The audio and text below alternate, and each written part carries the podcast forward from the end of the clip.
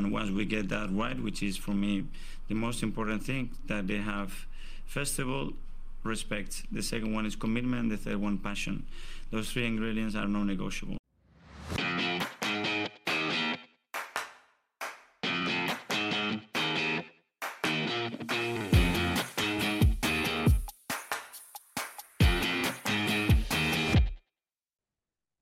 and welcome into the non-negotiable podcast. I'm Gavin and I'm here tonight with Pascal. How you doing, Paz? I'm good, Gav. You? Yeah, excellent, mate. Excellent. Great weekend. What a fantastic win yesterday. Um, I've got to be honest, I I was expecting a win. Um, I think anything less than a win yesterday would have been pretty unacceptable, especially after the Fulham game. Um, we kind of made a little bit of hard work of it, more than I thought we should, but this was another one of them games where I think when you watch it through the second time without the stress and the emotion, it looks a little bit different to how you were feeling at the time. Um, so let's let's let's take it from the top Paz. The lineup: Big Gabby came back in. Zinchenko was back starting again. White went back over to right back, and Nketiah in for Trossard up front. Um, we just looked a lot more balanced.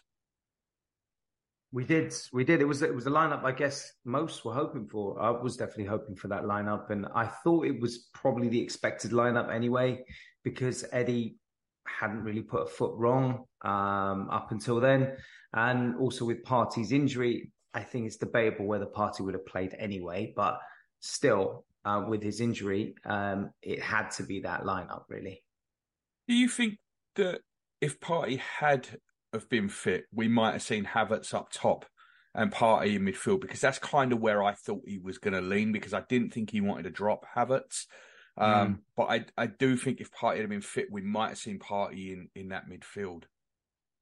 Yeah, it's possible. It's very possible. Um, I um, I, I think it's I think Havertz being dropped at this very moment is really unlikely because you know he's he's invested heavily in this player. Um, and Partey Arteta likes Partey, so it, it, it, it's very possible that could have been the case. Um, but I think uh, with or without him, I think what he lined up yesterday seemed pretty on point um, from what I would have thought would be would be um, the best suited lineup.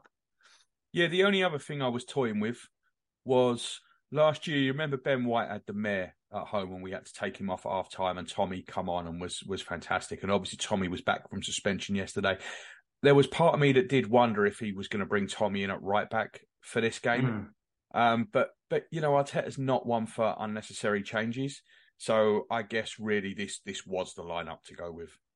Yeah, and I've missed Ben White at right back to be honest. I've liked his um, I like his um, um, I like his work with with Saka on the right. I think the overlap is important. We've missed that.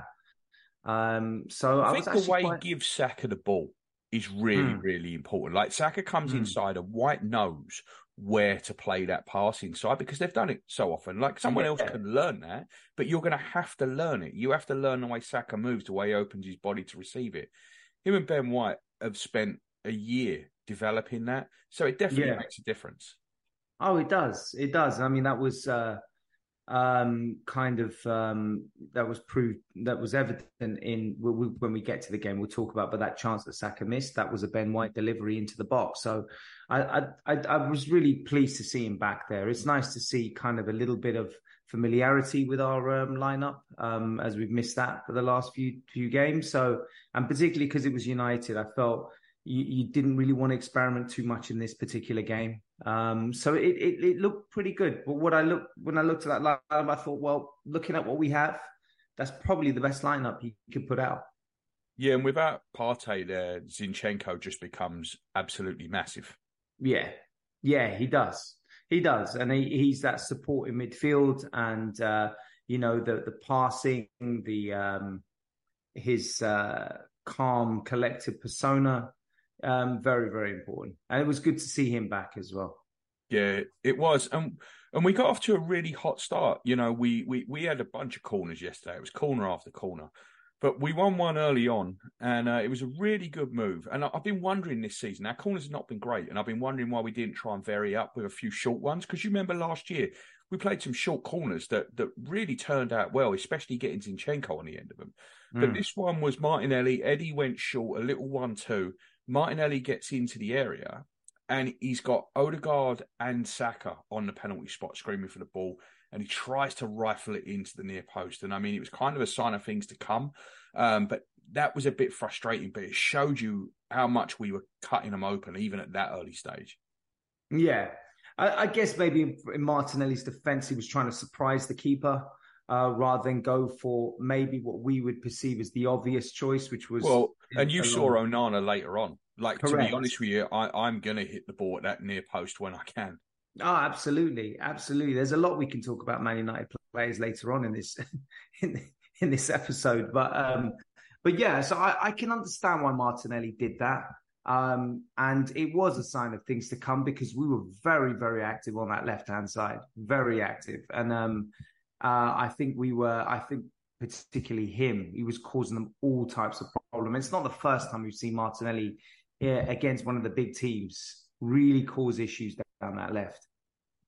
Yeah, and we kept isolating him. We kept feeding the ball out there, and, and you mm. knew that you knew that they were they were really struggling with it. And it was that again that left pod there. Even Havertz, who didn't have his best game, obviously, and we'll we'll come on to some of the reasons why in a minute. Um, but it, that left pod was Zinchenko with Havertz and Eddie. I thought it actually, well, because Zinchenko was there, basically it worked better than that left hand side has done uh, so far this season. Um, yeah, but let's let's get to the Kai miss because we we you know we've got to get there. So the ball drops for him and he swipes the left foot and I, I, I thought it was in. I don't know how you miss it from there, and it's ended up being a miss kick. And I don't know if you've I don't know if you've seen this or not, but I heard that apparently it hasn't even gone on XG because they counted it as a pass and not a shot because it came off the outside of his foot and just skewed to the left. So the XG actually looks looks worse for us than it should be because that would obviously be a high xG, but because he missed it completely, it doesn't count as a shot. Um, this is where I will give a little bit of credit to Martinez because Martinez stayed alert when I think a lot of defenders would have switched off, and that ball dropped to Eddie. And had Martinez not flung himself at it and just got a toe on that ball, Eddie's tapping that. He's tapping that in. Um, you know, we should be one up, but it, it was a bad miss pass and it didn't help. He's a player who's low on confidence and he's he badly needs that goal. I mean, the, at least a consolation would have been an assist for Eddie, an inverted assist, but that didn't even happen. Uh, yeah, I, I, I don't. I, it's hard for me to resist going really going to town on him because I, I try to avoid that um, because I know he's again like we talked about. It's early in the season.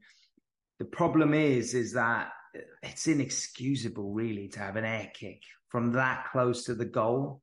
Um, a professional on what he's on and what we've invested in him, you can't be doing that. I know your confidence is low, but it's I I I just cannot.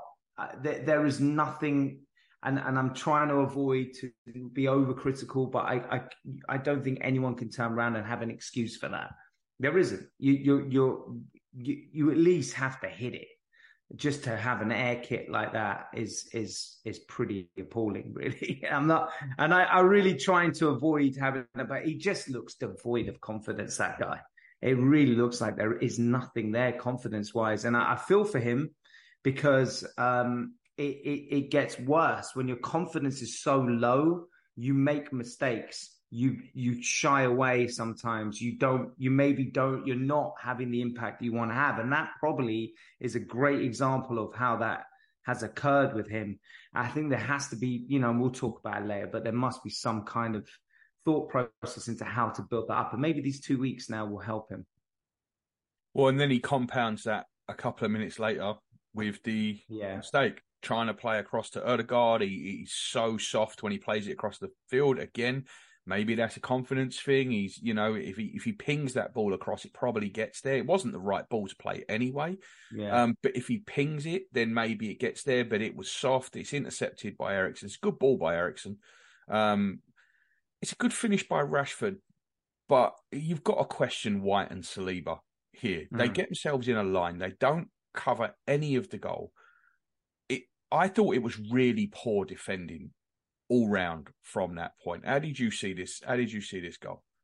Yeah, um, uh, very much the way you're seeing it. Firstly, the pass was terrible, um, and that led to them taking on, which was infuriating in itself. In and I mean, it was a brilliant pass by Eriksen. You've got to give It him was a brilliant He- he pass, cuts but it's a phenomenal ball you- to find it. But there's so much, t- there's so much space between where Rashford gets the ball and the goal. He should never have got there. Yeah, and but I think the fact is is that you're still the fact that you play that pass that in that circumstance when we were on top of them at that point, you let them into the game. And Eriksen, we all know can ping a pass or two and can thread a pass. So it's a very, very, very naive thing to do at that time, at, at that type of pass. Um, and then there were still things that we could have eradicated. And I really, I'm not Ben White and Saliba were kind of doing the same thing, which was a bit weird. They were like synchronizing Yeah. um, their defending, and you could see with the naked eye what Rashford wanted to do. You could see absolutely. Well, you, know knew. that. You didn't have to see it. You knew what he was You- going to you do. knew what he was come doing. He inside was- on his right foot. You know Correct. he's going to do. If he Correct. goes to the left there, there's no danger, right? If you No. send him to the left, there is no danger because there is nothing he can do. There's no one for him to play it to. And and and you know you've got two good defenders that really should know better. But not just that. I don't think anyone's mentioned this and I, and i'm again i'm probably going to be criticized for going hard on havertz. He gives up running. Havertz if you watch it he runs to eriksen. Eriksen plays the pass and then havertz's kind of starts to jog at that point i'm not saying this would have eradicated the danger completely but why stop running then because I know instinctively when I play, I'm not playing at their level anywhere near it. But if I make a mistake, I will go do whatever I can to get back, whatever position I'm in, to try and at least help. And then he kind of like jogs and watches Rashford go on. Now, if he had maybe joined up at that point, or at least ran and made an intent to come back, that would have at least been an extra body to prevent Rashford going in. That that that's I've noticed that myself. I know no one else has maybe mentioned it, and maybe I'm being over the top and criticizing him here, but I just found that a bit strange. He ran all the way to Eriksen, but then kind of then jogged after that, which I thought was strange. But yeah, it, it, not exempting uh, White and Saliba, they should have done better in that circumstance. And can Ramsdale get a stronger hand to it? I, I, I don't know. It's it, it's, It's, a hard that- one, yeah. It's one that I feel like I'm not saying he should save it, but it is one I feel that he could save. And it, again, it's it's one of them where when you've got a goalkeeper on the bench that they've just brought in that's looking. I, I didn't think Ramsdale was going to play yesterday. I know I'll you said that. I thought Raya would start again. Mm. I think Raya is starting after the international break. I I, I, I do. I, I just think I don't know. I don't now. know. Um, I don't know yet. and it, it, yeah, I, I just think this is a save that you can make, even if you like. It's not one that you should make. I think he might be a bit disappointed not to get a stronger finger finger on that. Yeah, possibly, possibly. It, I mean, I thought for a minute that it was going wide. I thought he had done enough, but um, yeah, it, it's. I mean, there were two bodies in his way. I, guess you could have anticipated it pretty well where Rashford was aiming to go. Um, but I, I think it would be hypercritical to apportion any blame with Ramsdale. But yeah, I, I think maybe on his standards he could have perhaps been a little bit stronger with the push out, but. Um, I think a lot of the blame comes before that. But this is a part of what people say when they were saying about upgrading Ramsdale, and it was saying that me and you never got behind. But they were saying basically that he doesn't stop things that he shouldn't stop. So when you look at the expected goals, Ramsdale basically concedes at or even a bit worse than the expected goals. I just think when you're at the top level, I do think these are shots that you've got to save. And there's a there's a there's a little double edged sword here because we've we've talked about how good he is with his feet, right, and how important it is to have a goalkeeper that can play with his feet. Well, Man U took out De Gea and they've brought in Onana, right, who's who's definitely an upgrade of his feet, but he is a massive downgrade as a shot stopper, huge downgrade. And I just I think there's a balance that's got to be fi- found, and I do kind of wonder if this is why Raya was brought in because Arteta looked at this last season and said, you know what, that's just not good enough. We've we've conceded, I think, five. I think five of our first of the first seven shots on target have gone in, and that's just not good enough. Uh, my my hunch on that one is is that yeah, perhaps that's part of it. But I, as I said before, I think there was always interest in Raya from from years back, seasons before, even before Ramsdale signed, there was interest in Raya. So I think the the opportunity presented itself. One, and two, he knew Turner firstly wanted to go and knew was never going to be would never replace Ramsdale. So when you bring in a number two, it doesn't mean that they're going to replace them, but it can mean that you're looking you you really want to keep that goalkeeper alert on their toes and keep playing at the highest level. And we do know Ramsdale makes mistakes. We know that he can lapse in concentration. And i think the thought process that will only get that will not maybe get better if you don't have a good keeper there as a number 2 that's my thought process on what happened there but uh, it's plausible that it could just be because he's made these errors. Arteta's thinking, well, I want to get this keeper in because I feel that this keeper eventually will be the number one.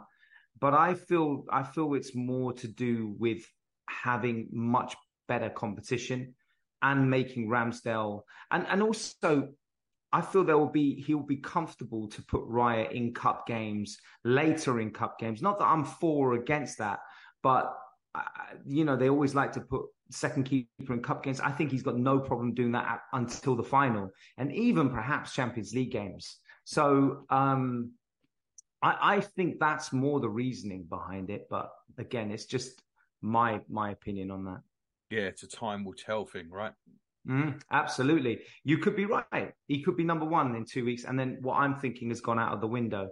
But if not, then I think the longer Ramsdale is number one, the more it makes me think that Raya's there really to make him a better number one. And if he does not perform, then Raya will be the number one. Yeah. Well, we have over the last year, year and a half, responded fantastically to setbacks, right? Mm. The hmm. amount of times, I mean, Jesus Christ, we have to do it because we give away so many stupid goals at home.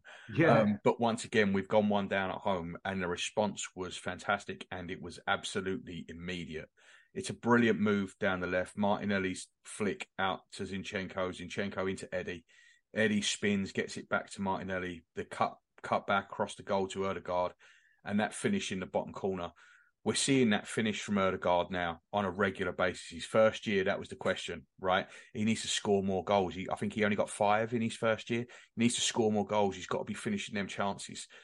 He's finishing them now. He's the, you know, he's the top scorer, scoring midfielder, non-penalty in Premier League history from last season. He got 15. Um, he scored one penalty this year, but he scored again. We're just, we're seeing that from him on a regular basis. It, and he scored a similar goal um, against Fulham, which was ruled out, wasn't it, for offside? I think um, he scored a goal very similar out of the box. Uh, sorry, uh, drifting into the box. Um, he, he, also is. Um, I think what what we're seeing with that with these particular circumstances, it's now looking inevitable that he will score when he's in that position and the ball comes to him. That's how good he's getting at putting these away because we saw that against um, Chelsea. I remember in the home game when he came in and drifted in, laced it. Um, this one was a perfect example with it because sometimes these are not easy. They're coming towards you. People think, right, okay, this is inevitably going to be a goal, but it doesn't always mean it will be. Just to hit it so perfectly well hard, low. Um, it was brilliant. And it was a great move leading up to that. Martinelli was fantastic. The way he span off and then went in, and then Eddie to spot him. Um, I thought it was a wonderful move, um, and um, it was what we thoroughly deserved. And unfortunately, we didn't do that before they scored, but but it was a great way to get back in the game. And it, it was starting to becoming a bit reminiscent of the the home game we played them the turn of the year where we went one down and then we we got back in the game pretty soon after. But that was superb goal. Yeah, and I think he's going to be he's he's kind of now rem, kind of reminding me. Not only does he pull the strings, but there's a bit of a Lampard s to him now, where he's drifting in around the, the the edge of the area and he's available to to to smack those those balls in the back of the net and that's been worked on clearly. That's yeah, been. That's been worked on. I mean, a, a, year ago, I think that probably goes over the bar. So Yeah. it's you know it's been worked on. Everything has been worked on. The the movement to get there, the way we isolate our wingers one on one, all this stuff is coming off the training ground, and Odegaard has clearly put the work in on that finishing, and it, it's fantastic the way he sweeps the ball home now, and we're we're just Brilliant. seeing it all the time. And I was disappointed to go in one one at half time. I, I thought we were, you know, we were very very dominant. We were a lot more dominant in this game than we were the game last year Mm. um, and we were pretty dominant in that. But this one was, I mean, it was one way traffic. They they weren't even really coming forward. They had one other shot that I can remember that Rashford put about fifty miles wide from I don't know about forty yards out. Off the yeah, he tried. Um, he tried the similar shot to what he did when he scored against yeah, us. just from about he? ten The- yards further out. Yeah, the, it- the way he. Uh, and Ramsdale did one of them comedy dives, even though it was like 30 foot Yeah. wide. Um, yeah. And beyond that, I think Eriksen had one blocked, and that was it. Other than that, they just didn't go forward. You know, they were just they. I mean, in total yesterday, I think I read they had 370 passes, and 175 of them were was Onana, Martinez, and Lindelof between each other. Like that, oh yeah. they, they just all the ball was on the edge of their own box. The field tilt, we were at nearly seventy five percent field tilt. It, it was Mm. it was insane. So I was very disappointed to go in one one at half time, and then early in the second half, it was the only other chance of the game that they had. Really, um, Martial was put through. He was at a really tight angle, and Ramsdale. And this is this is why I think Ramsdale ain't playing next week. Um, I thought this was really poor from Ramsdale. Martial was never ever going to be able to score from there.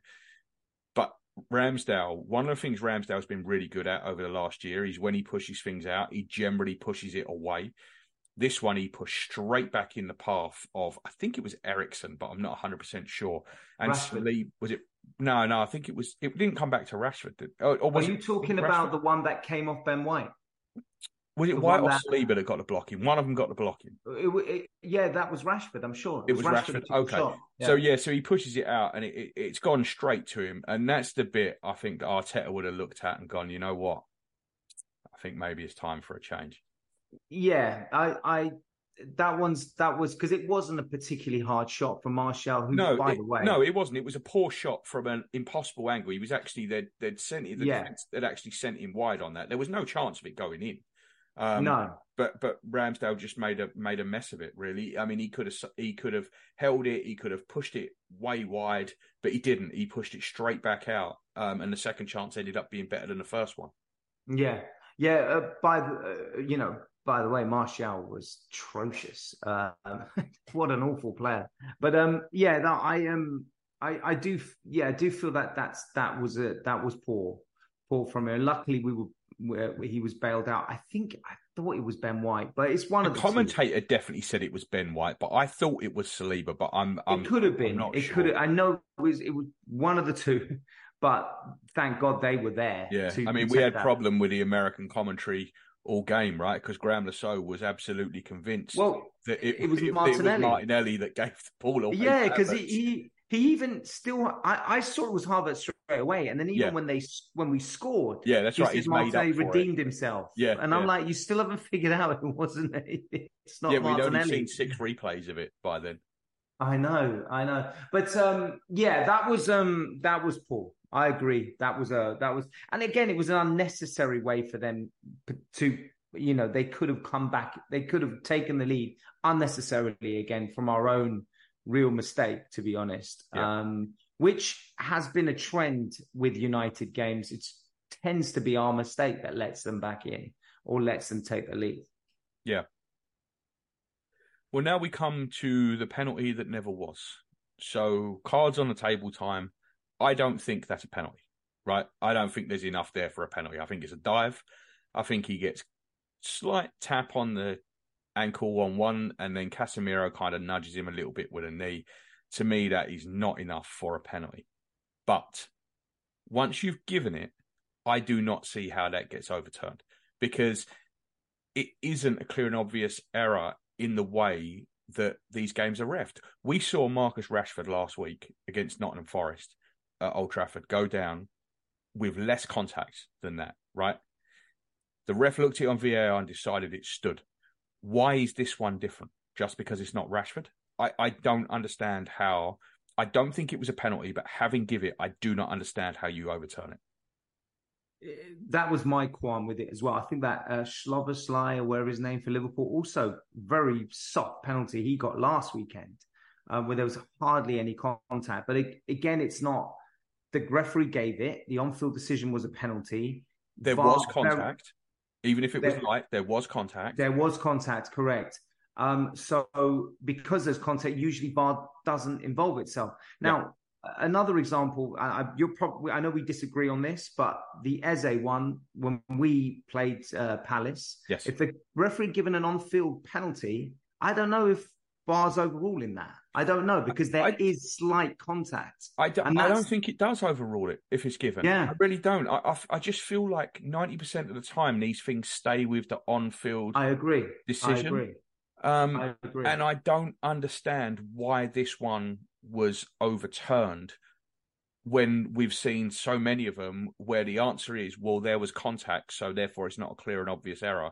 So we're not overturning it. So I don't understand why this one is overturned. This this is this was my exact uh, point as well. It, it, it's not necessarily about whether you think it's a penalty or you don't think it's a penalty. It's the on-field decision was penalty, and there's just not enough for me to say that VAR should involve themselves. And I agree with that 100%. So that was infuriating. That was really infuriating because uh, I've we've seen just the week before uh, Rashford uh, do um, it's exactly the same um, but no involvement. And you know, we we've talked many times about what pisses us off with VAR, but this definitely is in that list. Do you think had that have been, let's say, Eddie going through there, he stays on his feet and tries to get a shot away? Because I don't think Havertz needed to go down. This is the thing that no one yeah. seems to have said. I don't understand why he went down there. Yeah, and it, the problem was he went down a little bit later than the contact that's I think where the where the issue was because the con there was contact. There's no doubt there's contact from Wan-Bissaka. The thing is, is that he then still continues slightly and then falls. So it was a bit strange, and he was in a good position. He could have hit that low right into the right hand corner. Yeah, I mean he's going towards the corner but, of the six yard box. I I don't know why you but, go down there. But maybe that goes back to the confidence thing. It, I think it's a little bit easier to search for a penalty than to actually go and take a shot and with the chance of you missing and then being hammered again, like he's like with everything that he does. So maybe a penalty is just an easier way, or hopefully getting a penalty is an easier way to to have some contribution and less risk. So I, I, I it, it, was weird because I thought the same. I thought that's the same with VAR, and I thought the same. Why didn't he stay on his feet on that? Because it wasn't the biggest of impacts, and he was in a really good position after that.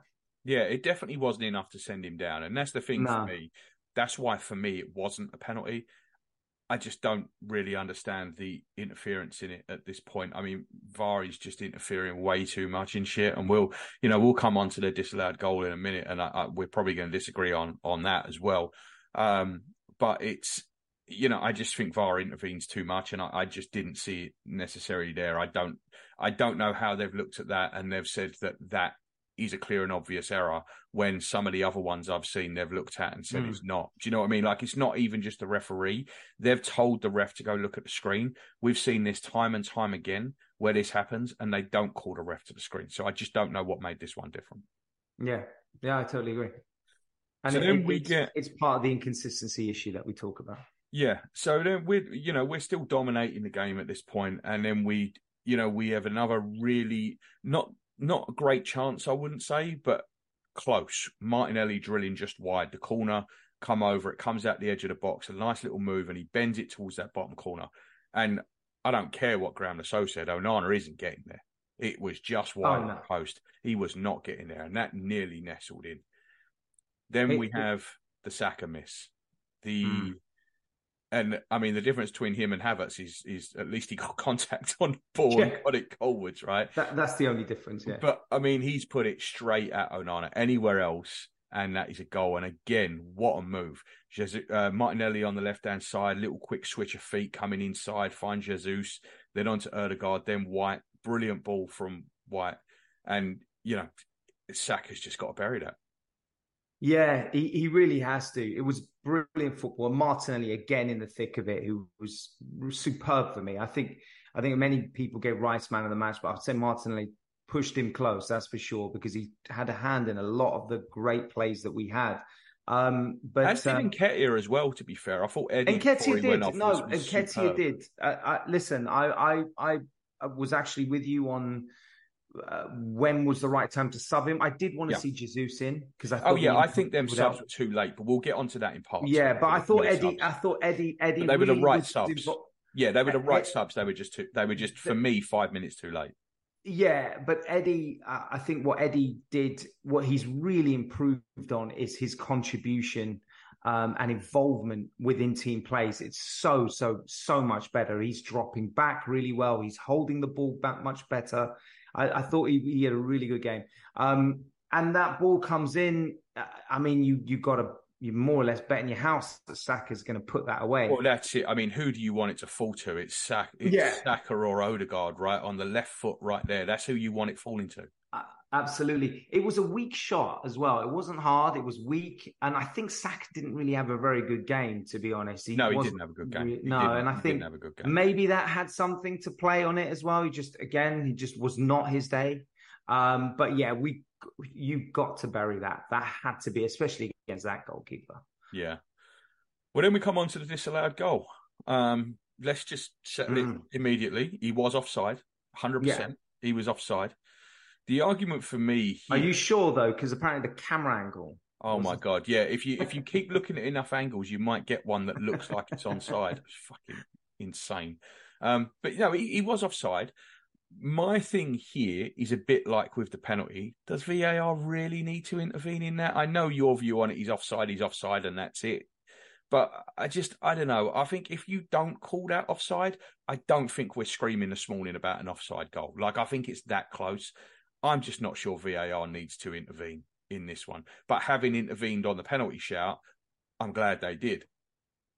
I think with offside, the problem is, is it's not as it's not as subjective as no, penalties. No, that is true. It's like the ball going out of play, right? Yeah. So I think what happens is is literally they have to draw the line, don't they? So they, I think with offsides, they they want to make it as unequivocal as possible.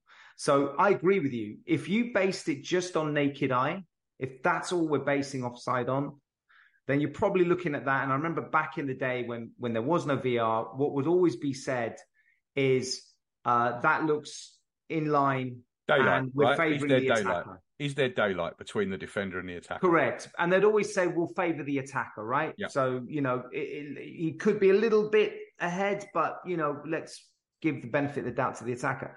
You could have that approach with VAR, but I, I don't know. I feel that they they have implemented it in a way where they want to make it absolutely unequivocal because offside it's not supposed to have subjectivity in it. And I think penalty appeals, handballs, there is more subjectivity. So therefore, there's probably more of a debate as to whether VAR should be involved in those things or or how much VAR should be. But in offside, I feel it, it's a different matter. So I, I get that. Now, where I have a problem with it is incidents like where we suffered with the Toney, where they didn't even draw the lines and they they were just I don't know what the fuck they were doing. But so I think in this case, I, I was okay with it. I admit, I admit, I do see what you're saying. If they make it across the board, where we just rely on the naked eye, possibly. But do you think there could still be debate, perhaps, if you rely, rely on the naked eye? Because one person's impression. I mean, there's always going to be debate. There's going to be debate. Anyway, you've seen it this morning. There's still yeah. Debate. I mean, the fact that one side's wrong doesn't really matter. There's still going to be debate. Yeah. But I will say this, and you spotted it at the time. I didn't see it until after. But Big Gabby, that is some fucking brilliant. high IQ. To, to absolutely brilliant. Absolutely, and you, you knew he weren't going to catch away. him, and yeah, oh, it was phenomenal to step up there. I mean, it was Michael Jackson, you know, doing do, doing the the, the the, the, on his on his tippy toes kind of move that he did there. It was so it was so smart of him. Yeah. Um, and that saved us. That yeah, that yeah. saved us. It that did. was the difference. I mean, how were you feeling when that went in? I was, I was, oh, I was about gutted. to turn off my phone. I was literally oh, I was, about to turn off. I was gutted. But looking back at it, though, do you know what? It took us 35 seconds to score the equaliser the first time. If that's given, everyone's talking like that would be the winner, and I'm not convinced that it would be. We had more than enough to get back into that game, but it would have been a big ask. But I, but we could have done it. So that is not. They haven't ruled yeah. out a winning goal. They've ruled out a goal, and there was still we still had 12 minutes left to play at that point. It was in the 88th minute. We went on to 100 and something minutes. That is true. So I, true. I, don't think it's necessarily a winner. But yeah, I was I was gutted. And in a game where we dominated possession so so much, and in the second half we'd found it a little bit of a slog to break them down quite as much. I was very very disappointed at that point, and I was I was I was so happy to see to see that to see VAR intervene, even I, though I, I think whether it should. I think the only satisfaction you get when you're when you when it favors you VAR is just seeing the disappointment. Yeah. oh, absolutely. In the fans, yeah, in absolutely. the players, and and let's be honest, Gab. I was spe- I was sitting with someone who really has only just got into football recently. I was explaining, you know, the game and everything. I was really happy actually because I said the ones to watch out for us are Rice and Odegaard, and they both score. But um, what what she said, she said, I know you don't like Man United, but she says they look like really dislikable players. Like mm. you look at them and you you just look at them, just look, just even looking at them, Antony, uh, Bruno Fernandes, uh, Martinez. He says they just look like really dislikable players. And I said, well, you know what? They look like it and they are. So even just seeing the disappointment in those people is is so gratifying. It's amazing. Yeah, and apparently Bruno Fernandes was uh, giving it quite big to our players after that went in before it got Brilliant. disallowed. Um, and uh, yeah, and we'll come. Where was he, bit, by the way? Did you see him in that game? Because I, I, I he was really... he was rolling on the floor, grabbing his ankle. I think most of the time, and he, he got yeah. a warning from the ref after five fouls and 127 moans. Yeah, so I just, yeah, I, I got no time for him, and that yesterday was it. It it certainly didn't endear him to him anymore. Put it that way. No, um, no, no. Yeah, so it was excellent from Big Gabby. It was offside. Um, I, I, I mean, I, I would be frustrated if it was given against us, even though it is mm. offside, just because VAR has intervened. I think if the flag goes up and it's called offside, I don't have an issue with it. Do you know what I mean? But that again comes back to the point where I don't like yeah. VAR, so I'm biased against it to begin with because I do not like VAR. I would like mm. to see it scrapped. I know it's not going to be, but I would like to see VAR scrapped, and mm. I think that's where a big part of it is for me. I just can't get, I just can't get my head around this stopping the game to check all this stuff and going back to try and disallow, find reasons to try and disallow goals.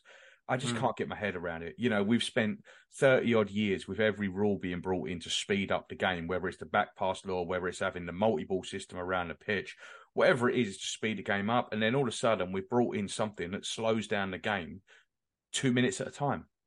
Mm. So um, I, I, yeah, I, I, we're going to be debating this for a long, but I think the realization is it's here to stay. So the only way is living with it, but how can we somehow refine it just to make it livable?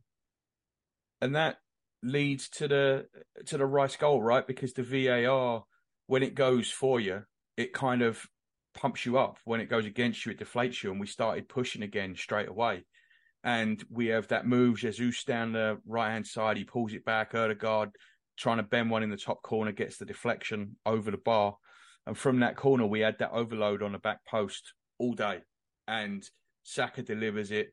Rice brings it down with his face, um, drills it, deflected in at the near post.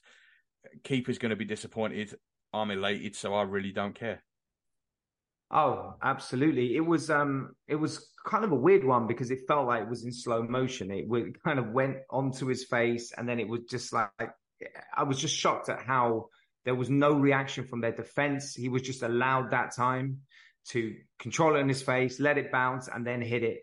Um, but I'm not one to complain at all. So um, it was amazing and it was just fantastic. It was him that scored that goal because we've had a lot of scrutiny around about the the the price that we paid for him.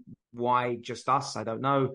But you know, and and you know, is he going to really bring be that difference and stuff like that? I thought we saw yesterday that he's here to stay, and this is going to be one hell of a player for us. Um, just not even uh, the the player how he performs on the pitch, but everything outside of the way he interviews is fantastic. He comes across as just such a nice guy. Um, and already you can see the fans have taken to him uh, really well. It was a great, great moment. Wonderful. And we've seen a lot of whining about this, and Eric Ten Hag does nothing but whine, so I'm not surprised. But he was moaning that Evans was being fouled by Gabriel. That's a foul on Gabriel by Evans, right? Like Dermot Gallagher on TV even said if that don't go in, it's a penalty because Evans is grabbing Gabriel. Just because you let go first, it doesn't mean that that you're being fouled. It was it's an insane view. I don't even see where Ten Hag's got that from.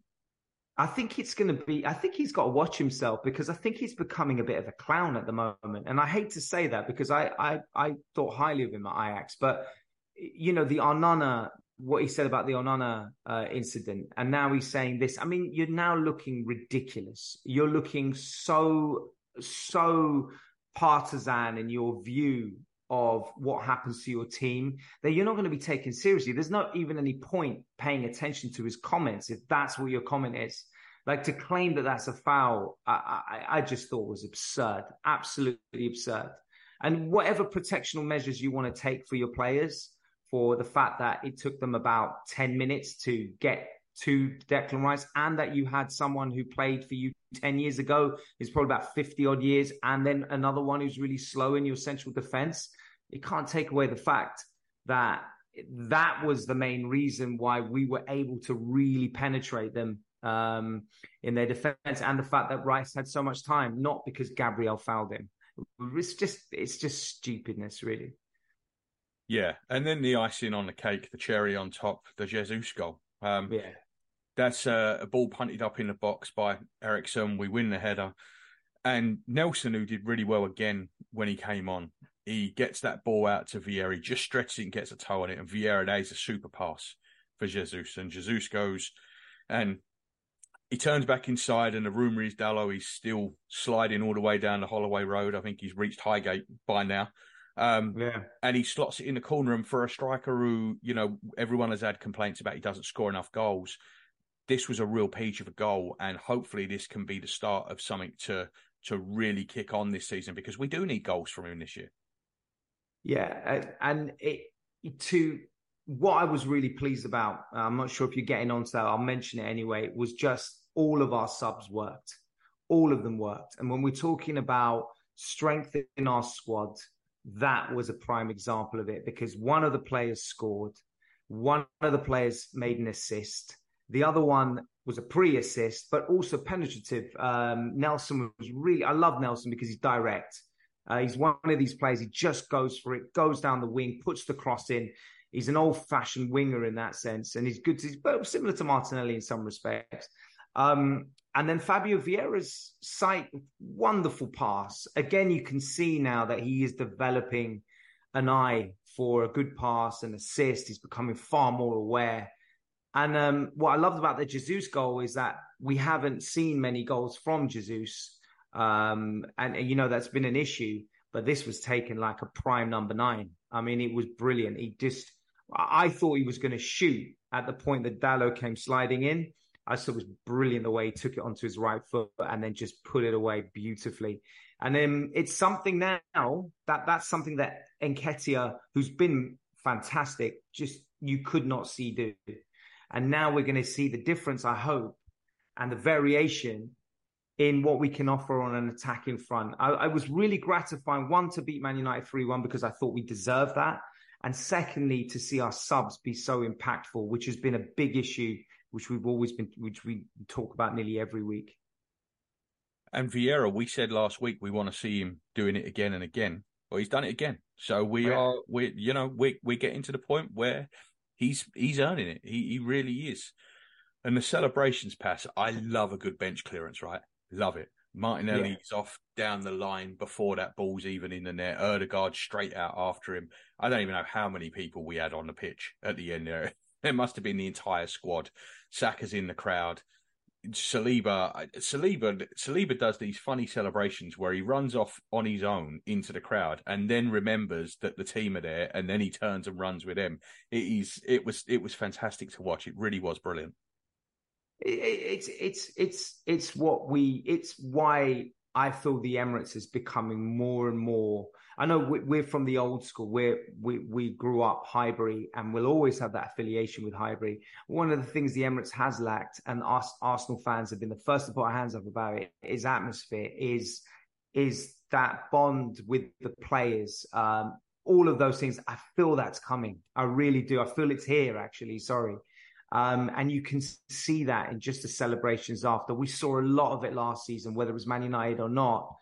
Um, but it was great. It was, I, I, you can never over celebrate a victory like that against a team which is theoretically your rivals. And I say theoretically very sparingly because I don't think they are actually our rivals no, in terms of they're not. There, are rivals historically, yes, but I don't think there are rivals in terms of not where we where we yeah. are. Yeah, not I agree team, with that. They're not. But it's Man United. Whatever way you look at it, come to the Emirates. You want to beat them, and you want to beat them well, and you want them to continue their crisis as much as possible. So we we saw we saw the polar opposites of what one team is going and where one team is at the moment heading, and they're both in very different directions. Yeah. All right. Well, let's leave the first half there. We'll come back in a second half. We've got uh, a lot more to talk about after this game. So we will see you after the break. See you in a minute. Sounds good.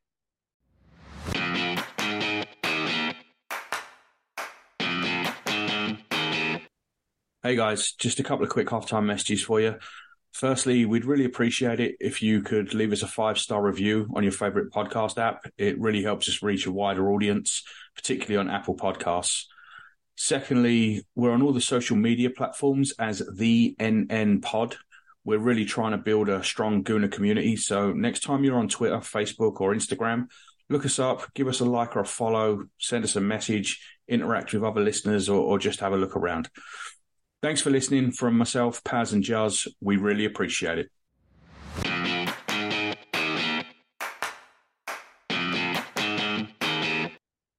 Welcome back to the Non Negotiables podcast. This is part two. Paz, I want to dig into the £105 million man a little bit here because I don't know I've ever seen a player that seems as perfectly suited to a club and a team as Declan Rice is to this team and this club right now. I was banging the Declan Rice drum for a couple of years. I at one, I, you know, and when I first started, I didn't think there was anywhere in the world we could possibly get him. Um, but what I see is a player that could become the best midfield player in the world.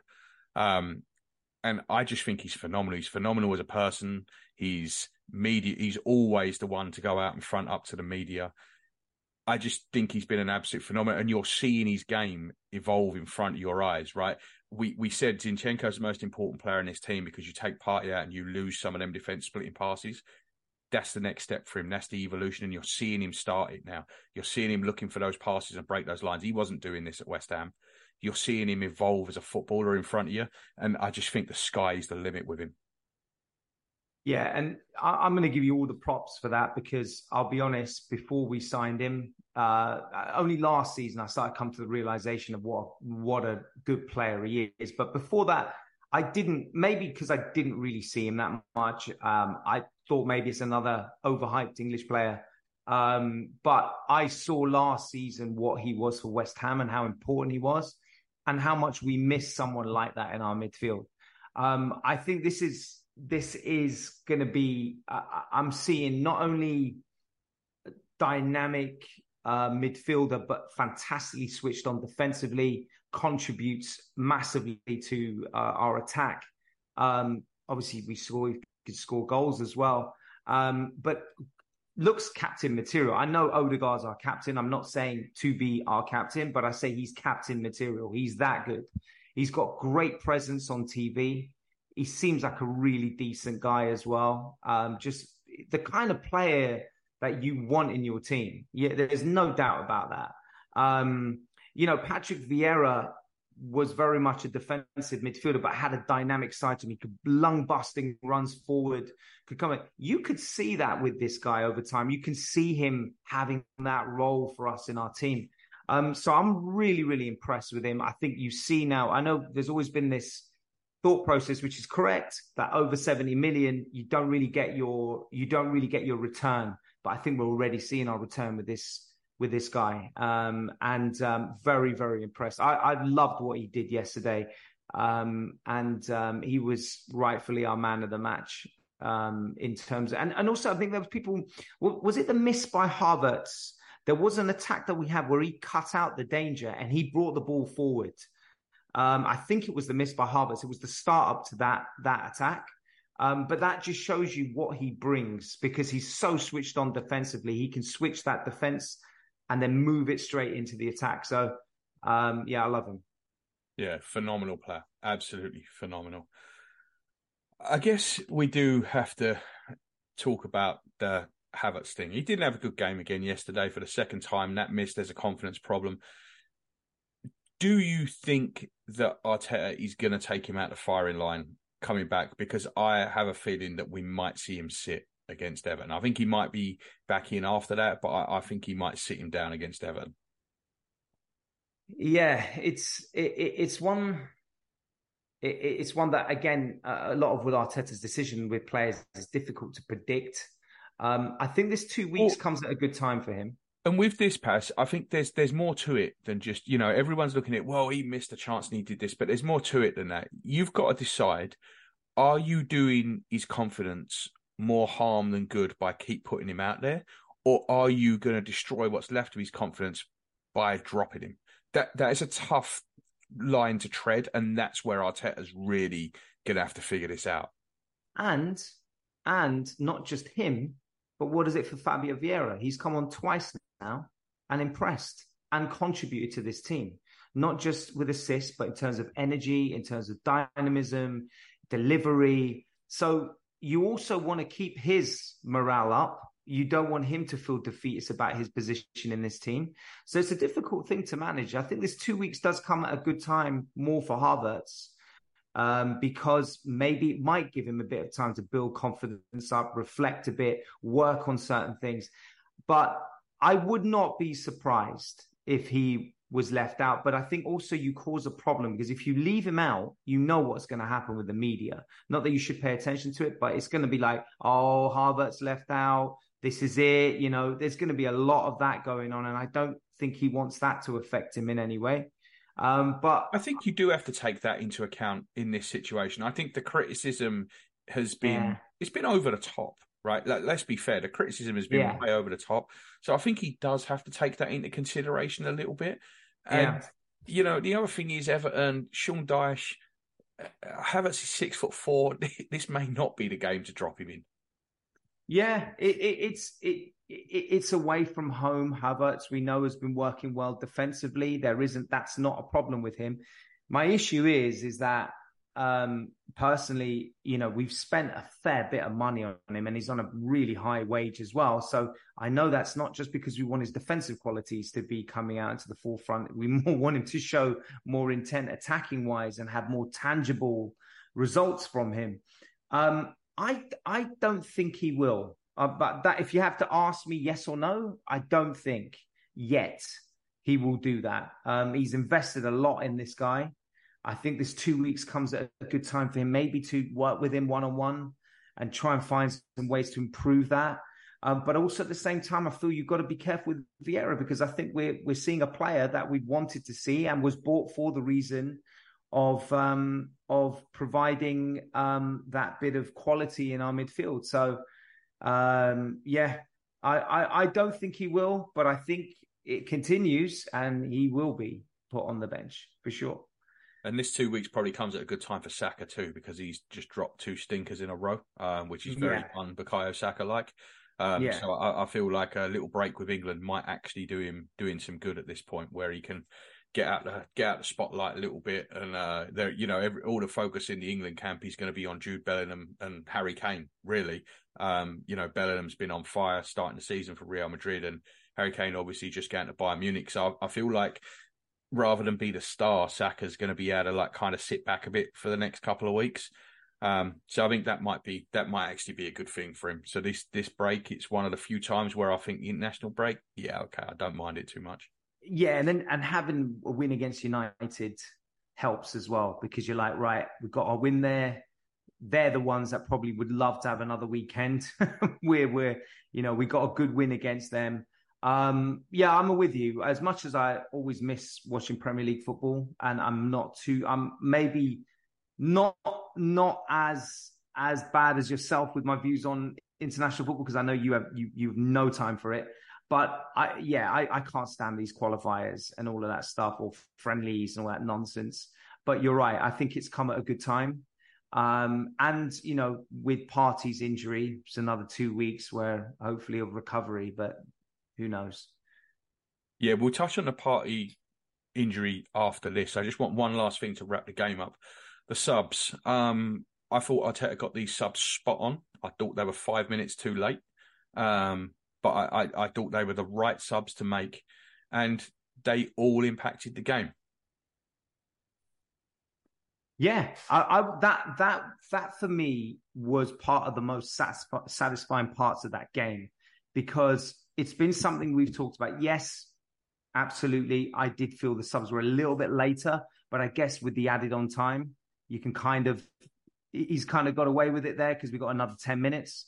Um, I I I, thought I, thought for a start Tomiyasu I thought was excellent when he came on. I think people you know, you didn't really uh, notice the difference as much. Yes, less in, in, in it, there was a less of an inverted role that he offered, but I thought he linked really well on the wing. Um, and uh, Nelson was really positive going forward. Vieira contributed obviously to the goal, and Jesus was superb. He was causing them all types of problems um, down the on the right hand side and the middle.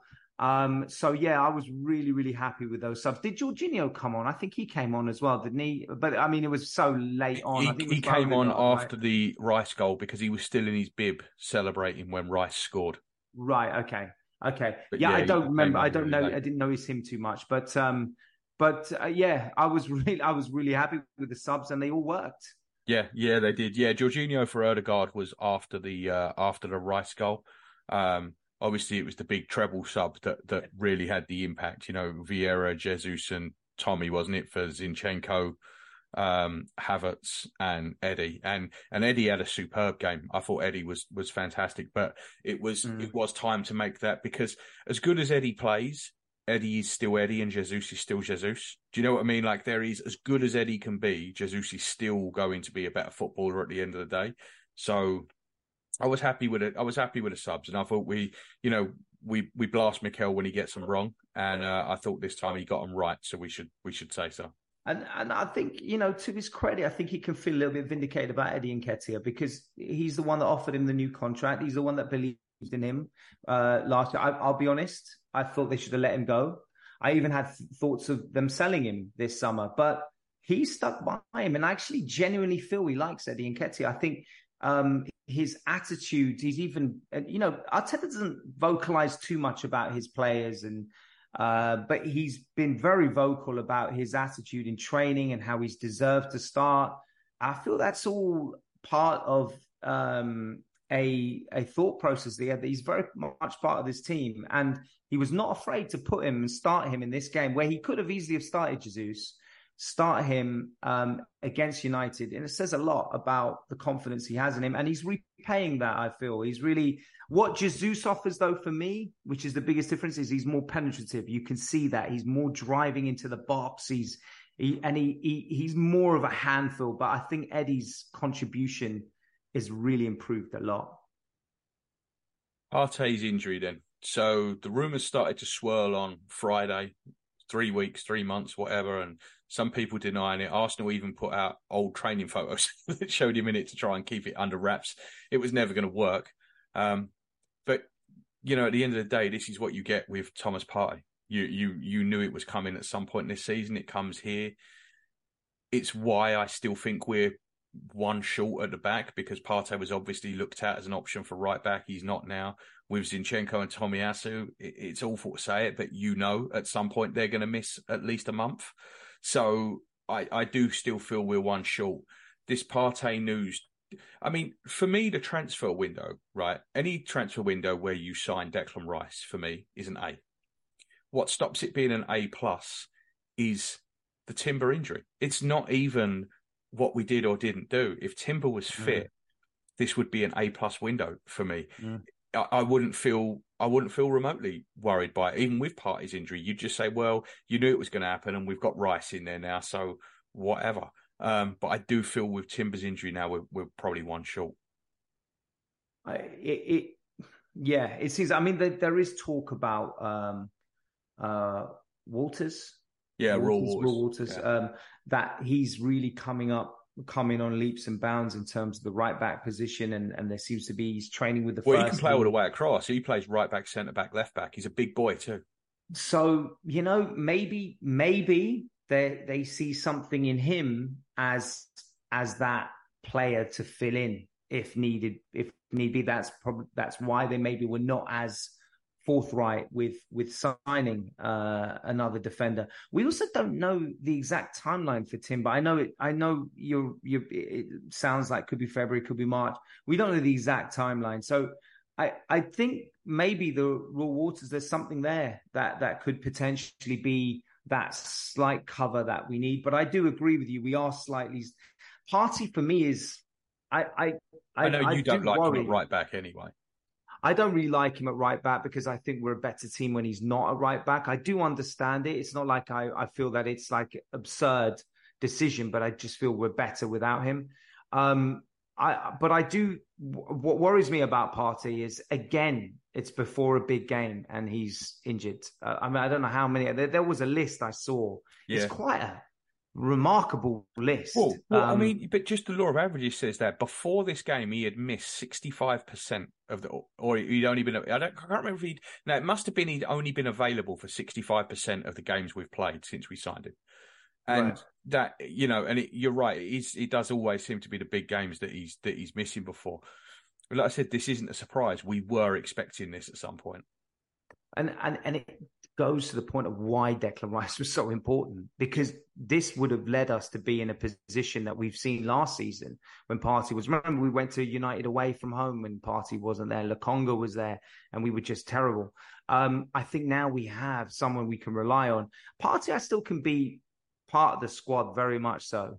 But I wouldn't really want him playing regularly, to be honest. I think firstly he gets injured too much, and secondly, I'd rather have him as some kind of, you know, cover, uh, so to speak, for for Rice um, if he gets injured, because we can see Rice's best position is that that position he was in yesterday. I wouldn't have him more advanced. I think he's just so much better where he plays just in front of the back four.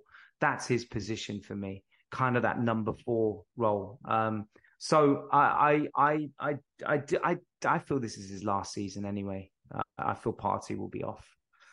Yeah, I kind of get the same feeling as well. I think in the summer, if Saudi Arabia are still spending money next summer, um, Yeah. then I, I think he'll probably, I think he'll probably be off next summer because I think he's only got one year left next summer anyway.